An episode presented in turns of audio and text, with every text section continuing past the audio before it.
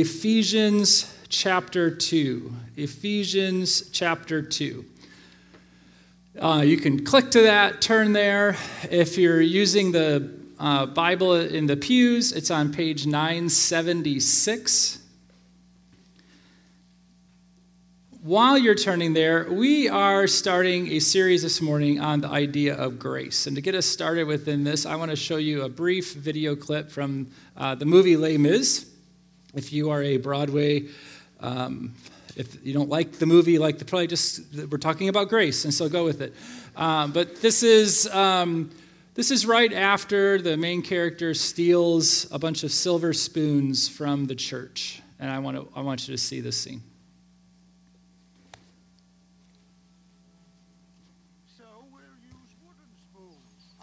want to hear anything more about it. I'm sorry to disturb you. You caught him. But I had my eye on this man. Oh, thank God. I'm very angry with you, Jean Valjean. What happened to your eye, Monseigneur? Didn't he tell you he was our guest last night? Oh, yes. After we searched his knapsack and found all this silver, he claimed that you gave it to him. Yes? Of course I gave him the silverware. But why didn't you take the candlesticks? That was very foolish. Madame Gillot, fetch the silver candlesticks. They're worth at least 2,000 francs. Why did you leave them? Hurry. Monsieur Valjean has to get going. He's lost a lot of time. Did you forget to take them? Are you saying he told us the truth? Of course. Thank you for bringing him back. I'm very relieved. Release him. You're really letting me go? Didn't you understand the bishop? Madam, you know, offer these men some wine. They must be thirsty. Thank you.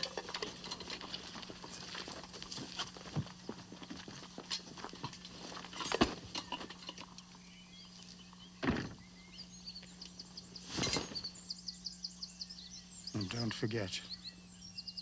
Don't ever forget. You've promised to become a new man. Promise? Why are you doing this? Jean Valjean, my brother, you no longer belong to evil. With this silver, I bought your soul. I've ransomed you from fear and hatred. And now I give you back to God.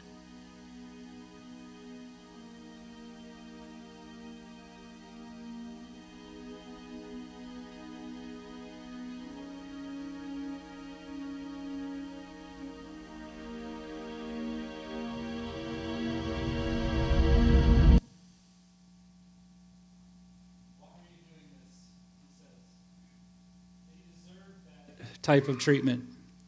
No, not at all. I mean, that's the very point.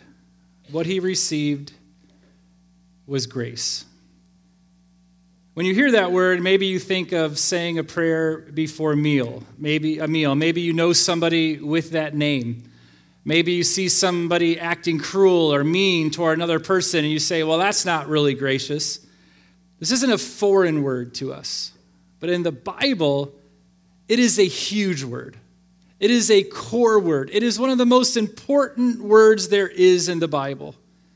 It is central to knowing and understanding God. We sang Amazing Grace earlier. Any person on the street probably would not know all the words, but I bet most, even the person that wants nothing to do with God, I bet most would know the song. And many would maybe even be able to hum along with the melody. The question we want to ask in this series is why is it so amazing?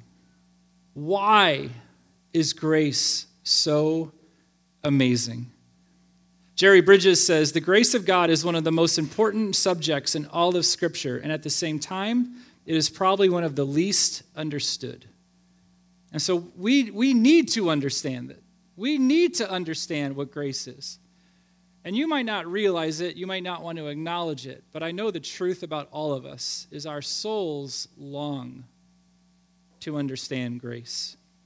Grace, why is it so amazing? This is what we're going to try to discover over the course of this month. And so we're going to, our kind of core text, our main text for today is going to be Ephesians 2 1 to 9. It actually goes into verse 10, but we're going to pick up verse 10 in a couple weeks. So we're just going to look at verses 1 to 9 today.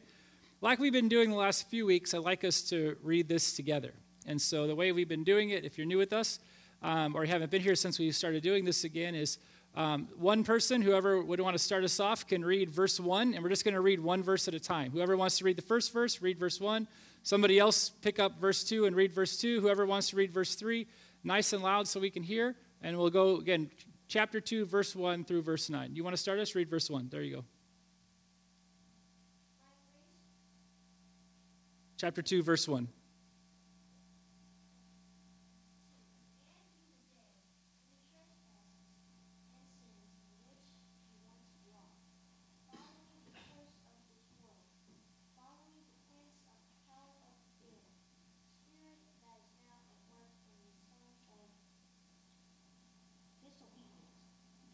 Verse 3. We too all previously lived among them in our fleshly desires, carrying out the inclinations of our flesh and thoughts. And by nature we were children under wrath, as the others were also. Verse 4. But God, being rich in mercy, because of the great love with which He loved us,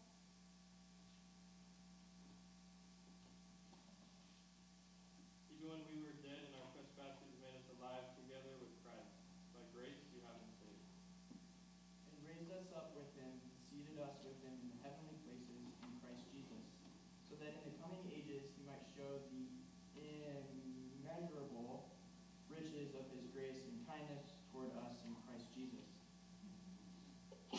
For by grace you have been saved through faith, and this is not your own doing.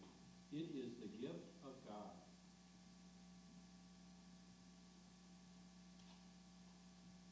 not a result of works, so that no one may boast. Amen. That's good. This is the word of the Lord.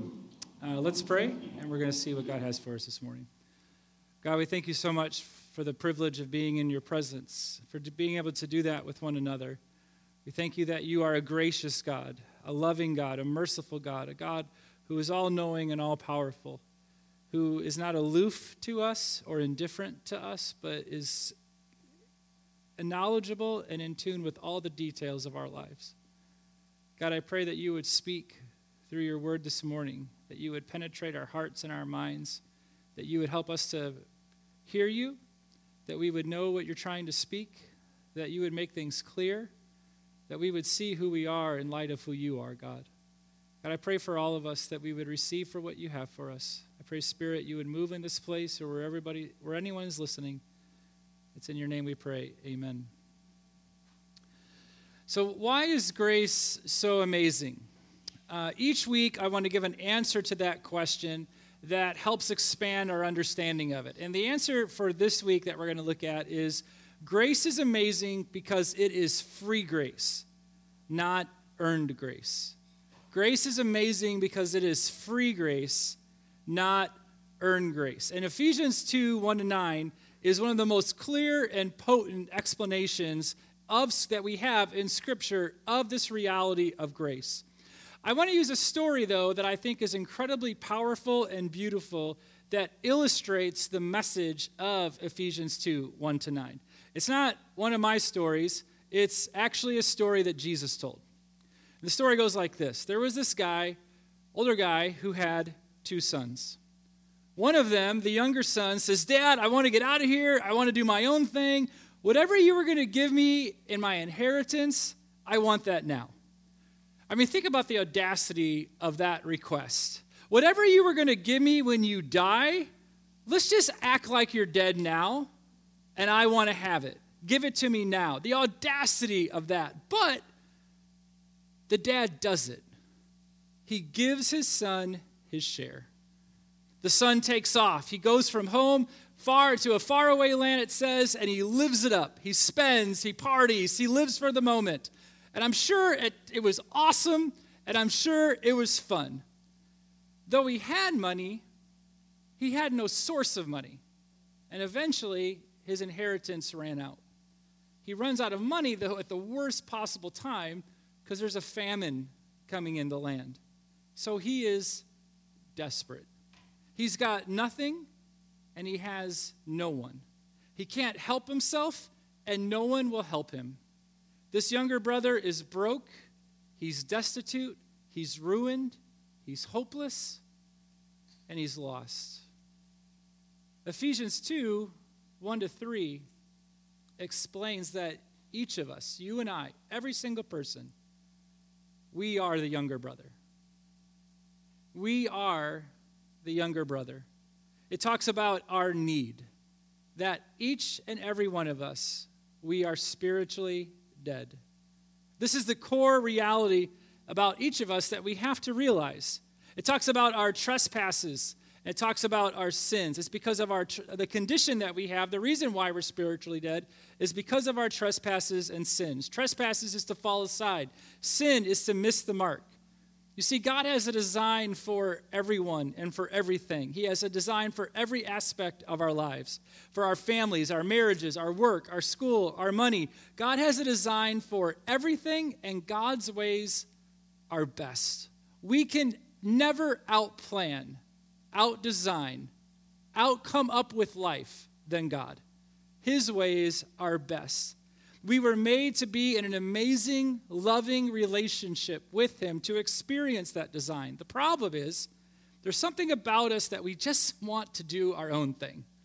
We want to go our own way. We don't want to trust in the Lord, follow the Lord, submit to Him. We want to do our own thing. And so we go out on our own. And when we go out on our own, we are departing from God's asides. We are designed, we are falling aside from Him. When we do our own thing, we are missing the mark. And we all do this. Every single one of us, this is true about all of us. And that's what Ephesians 2 to 3 is 2 verses 1 to 3 are talking about. We go with just our passions and our desires. And other parts of Scripture affirm this. It says in Romans 3 Everyone has sinned, and we all fall short of God's glorious standard. Isaiah 53 6 All of us, like sheep, have strayed. We have left God's paths to follow our own. Every single one of us is spiritually dead, and sin kills. It makes us spiritually dead, and because of that, we are in great need. Ephesians 2, verse 3 says that in our sin, we are children of wrath. There are consequences of sin. It says in Romans 6:23, "The wages of sin is death." Isaiah 59:2 says, "But your iniquities have made a separation between you and your God, and your sins have hidden his face from you so that he does not hear." Sin does this. There's a destruction that happens because of sin. Sure, we experience good things. We experience happy moments. We have fun. We go on adventures, but the brokenness is there. And the consequences of sin is real. Spiritually speaking, we are the younger brother in the gutter. And like him, our sins make us broken, destitute, ruined, hopeless, and lost. Summarizing Gregory Brown, he explains this about sin that sin is what makes people capable of doing great wrongs. It's what destroys our relationships with one another. Sin is what destroyed our relationship with God. Sin is why we struggle with fear. Sin is why we blame others rather than taking responsibility for our own actions. Sin is why we go against God and even deny Him. Sin is why creation is broken. Sin is why humanity is broken. Sin is what damns us. Jerry Bridges says, All of us, in a spiritual sense, are dressed in filthy clothes. We are not just guilty before God, we are also corrupted in our natures, polluted and vile before Him. We need forgiveness and cleansing. We have to get to the point where we can personally own the words of the great theologian Taylor Swift It's me, I'm the problem, it's me. Is that good? You like that? Alexander's our reverend Swifty. I've been waiting to use that quote in this message for a month, and I feel so good about it. now, you might be thinking, dang, Bobby, I thought we were talking about grace. What's all this sin and judgment talk? But we are talking about grace. We are talking about grace. We can't have a proper understanding of what makes grace so amazing if we don't understand why we need it. Philip Yancey says, We cannot find him unless we know we need him. And we have a great, great need. We are spiritually dead. Let's go back to that younger brother. He realizes that he has a great need. He says, The people who work for my dad are probably better off than I am. I'm going to go back and just acknowledge how stupid I've been. And so he heads the long trek back home. Can you imagine that walk home? I mean, it says he's far off. He's not like in the next neighborhood over. He's far away and he has to come back home. So think about the mental role play and just figuring, going over all this he has in his mind. Man, dad is going to be so ticked. He is going to be angry. He's not going to want anything to do with me. He could have just, he's going to kick me off the property. I know I don't deserve to be brought in. I got to say that. I know I don't deserve this.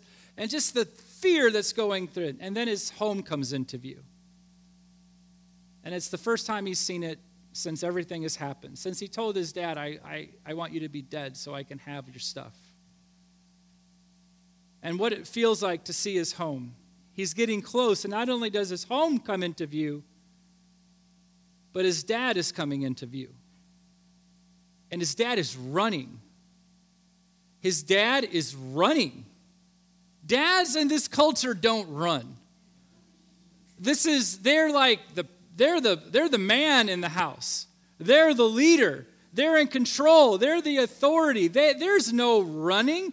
But man, my dad is running toward me. Oh, he is going to kill me he wanted to run to make sure that he could do it and not just have somebody else be the one.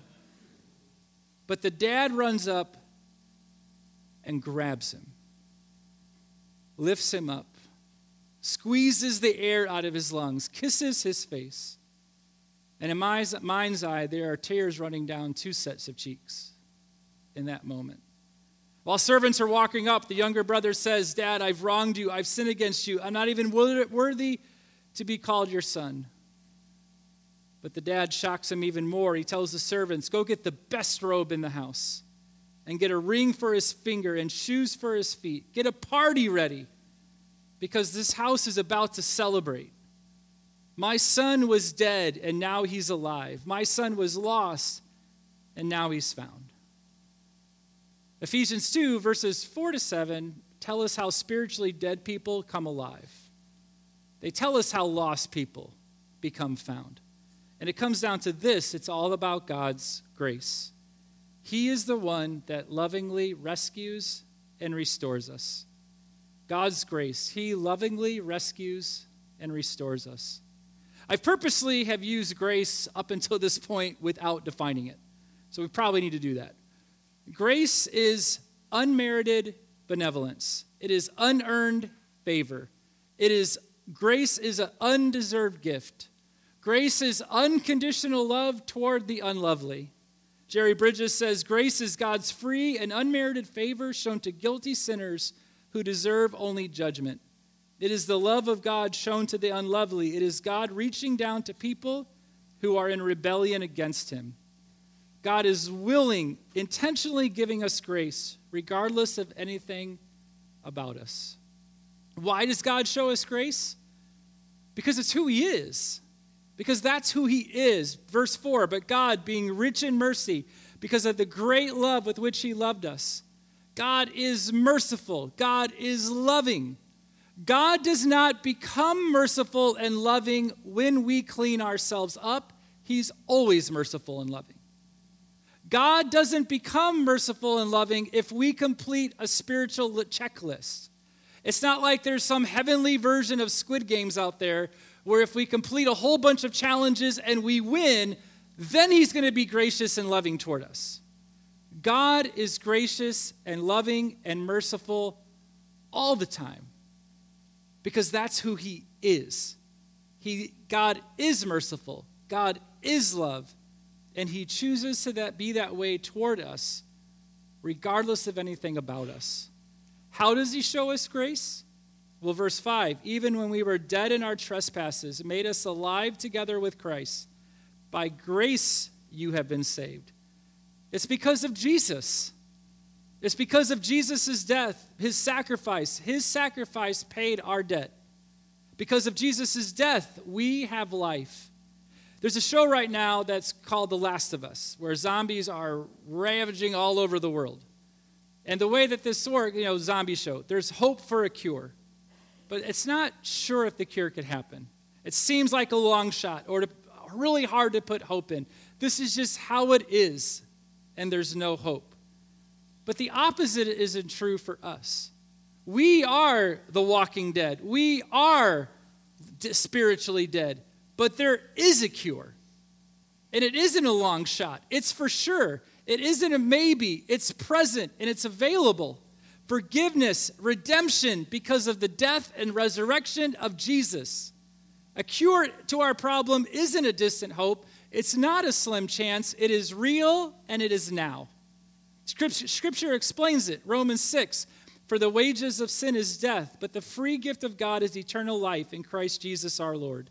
2 Corinthians 5 For God made Christ, who never sinned, to be the offering for our sin, so that we could be made right with God through Christ. He went to the cross, and every ours, everything that makes us spiritually dead, everything that makes that true, God put that on Christ on the cross. He paid the price for our sin. And in that, in paying that price for us, He put His righteousness on us. He cleaned us, He restored us, He made us white as snow, Isaiah says. And the result of that, the result of Him showing us grace, verse 6, we are raised up with Him and seated with Him in the heavenly places in Christ Jesus, so that in the coming ages He might show the immeasurable riches of His grace and kindness toward us in Christ Jesus. When we receive the grace of God, He gives us new life and a true hope. The younger son was given a new robe and a ring. He was reinstated. That meant he was reinstated as a son. He wasn't going to carry around shoes like a servant, he was going to wear them like the family. The father welcomed him home, he embraced him. Even in the stench of his rebellion and everything, being with the pigs and everything, none of that stopped the father from holding on to him and squeezing him and saying, This is my child. That's what God does toward us. Grace is what makes people capable of doing great things. Grace is what restores our relationships with one another. Grace is what restores our relationships with God. Grace is why we can overcome fear. Grace is why we should ta- we take responsibility for our actions and grow to do better. Grace is why we go to run to God and trust him. Grace is why creation is being renewed and grace is why humanity has hope. Grace is what saves us. And the key to all of it is summarized in the first two words in verse 5 But God. But God. You were spiritually dead, but God.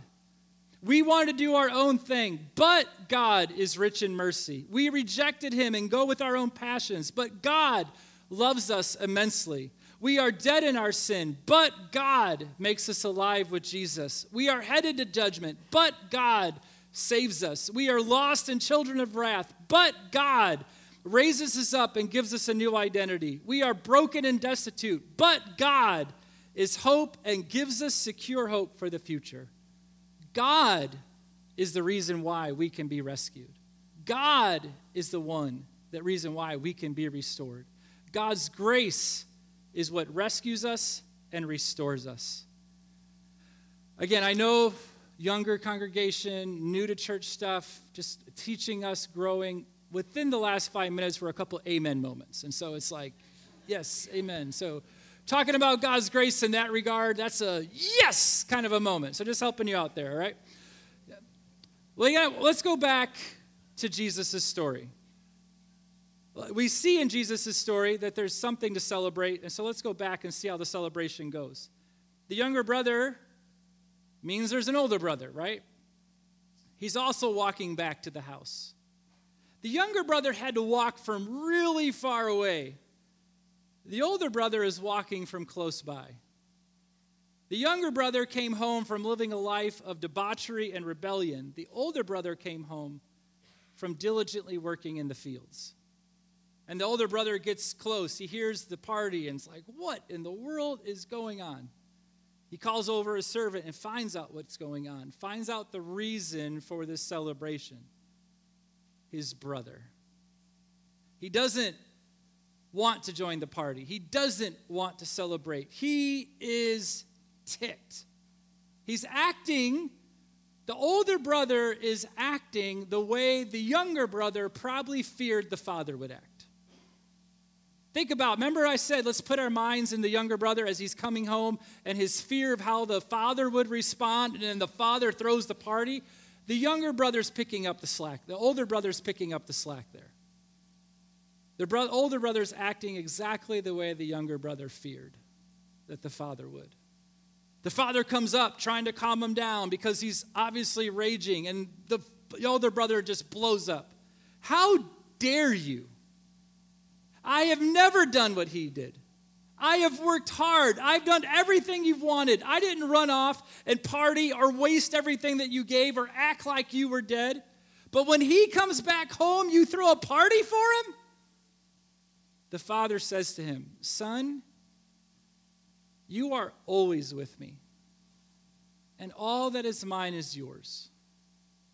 It was fitting to celebrate and be glad, for this your brother was dead and he is alive.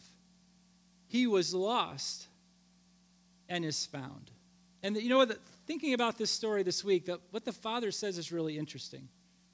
You are always with me, and all that is mine is yours.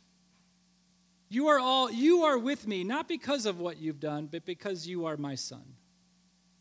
All that is mine is yours, not because of what you've done, but because you are my son. Your brother doesn't need to earn his way back any more that you needed to earn being able to stay.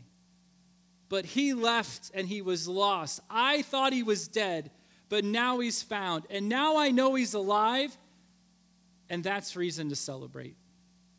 Ephesians 2 8 and 9 is a correction of the older brother's mindset, and it's a correction for anyone who shares the older brother's mindset.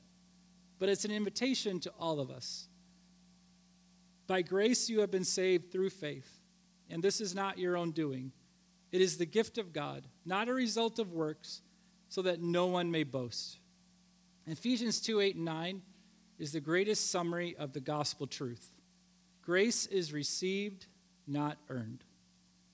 The truth of the gospel is that grace is received, it is not earned. It is free grace, not earned grace.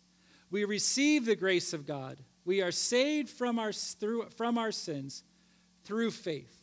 Faith isn't merely saying, I believe that this information is true. It is not simply a cognitive exercise, checking boxes saying, Yes, I, I understand that. Yes, I understand that. Though that is part of it. There may be things, if we're just honest, we might not grasp about God. Faith engages our mind, but it's also a position of the heart. Faith is saying, I am aligning myself with the reality of who you are. I am trusting who you are.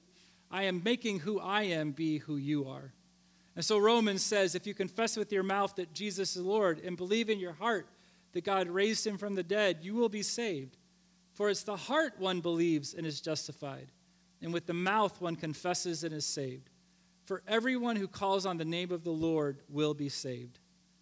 And so we believe in our hearts, I want him to be Lord of my life. I am trusting him. 1 Peter 3:18 says God Christ suffered for our sins once for all time. He never sinned, but he died for sinners to bring you safely home to God. And what faith is basically saying is my home is with God. He, who he is is who I am. It has nothing to do with us, nothing to do with anything we can or would try to do. And that's why it seems so crazy. That's why God's love seems so nuts. We sang the song earlier, the reckless love of God. And some people get caught up on that idea. God's love is not reckless, He knows exactly what He's doing. But from my perspective, it seems crazy. Because how in the world would you just give me that after everything I've done? How would you give me all of that and I don't have to do anything? That is the reality of God's love. That is the reality of grace. But I just, but let me, let me clean up a little bit. Let me do this. Let me get the house clean before you come over. God knows your house is a mess and He wants to move in. And you don't have to do anything to make it where He will love you. Nothing that you do will cause him to love you more, and nothing that you've done will cause him to love you less. He loves you perfectly, and that goes against everything we know, humanly speaking. It seems crazy. And the truth is, it is. And that is awesome. That is amazing. And that is grace. Philip Yancey says, Grace costs nothing for the recipients, but everything for the giver. God's grace is not a grandfatherly display of niceness, for it costs the exorbitant price of Calvary. He has paid the price, and He has freely given us the benefits of it. And here's the thing every single one of us in here needs His grace. You might think, look at somebody else and think that you're further along than them, you're better than them, you don't have their struggles. You need grace the exact amount that they need. We are all spiritually dead, and nothing that we do changes that reality. Jerry Bridges says, Who needs grace? All of us, the saint as well as the sinner. The most conscientious, dutiful, hardworking Christian needs God's grace as much as the most destitute, hard living sinner. All of us need the same grace. The sinner does not need more grace than the saint, nor does the immature and undisciplined believer need more than the godly, zealous missionary. We all need the same amount of grace because the currency of our good works is debased and worthless before God. We, we are the one at the meal that says, Oh, let me pay for that. Oh, let me do this. Oh, no, and God says, I got it. And you couldn't pick up this check even if you tried. This is what makes Christianity and following Jesus unique. When we start making claims and we start saying things like all, all roads to heaven, it's all the same thing. It's all that they don't say the same thing. And this is what makes Christianity unique. The grace of God, his love freely given. Yancey says again, the notion of God's love coming to us free of charge, no strings attached, seems to go against every instinct of humanity the Buddhist Eightfold Path, the Hindu doctrine of karma, the Jewish covenant, the Muslim code of law. Each of these offers a way to earn approval. Only Christianity dares to make God's love unconditional. There is nothing that we can do because He has done everything. We simply have to receive the gift. And so, do you receive that today? Will you before God come before Him, acknowledging the reality? And this is where we are, the younger brother. I am not even worthy to be called your child. Forgive me, restore me. I am putting my trust in you, not in myself. I'm putting my trust in your cross, not in my work. I'm putting my trust in who you are, not in who I am. Give me life. Give me forgiveness. Give me peace. Give me hope. And what Romans says is he saves us. Everyone who calls on the name of the Lord will be saved. Let today be the day that you call on him. Grace is amazing because it is free grace, not earned grace. Isaiah 55 says, Come, all you who are thirsty, come to the waters.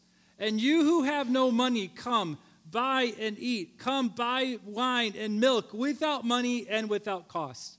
That just seems like a really weird thing to say, right? You with no money, come buy and eat.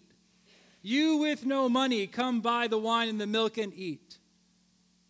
But that's grace. We are all broke, and He has given us everything. We are all lost, and He finds us. We are all spiritually dead, and He makes us alive. Today is the day of salvation receive his free grace, free gift of grace because it's amazing. Let's pray together. God, we thank you so much that you save lost younger brothers and sisters. God, we thank you that you love us beyond what we can comprehend. God, I pray that you would penetrate our hearts with the truth of your word. I pray, God, for all the rebuttals that start coming to mind as far as we're not good enough, or what about this, that you would crush all of those things with the truth of your love. We thank you for your sacrifice. We thank you for making it possible that lost people could be found, that dead people could be alive. It's in your name we pray. Amen. We're going to sing this last song together.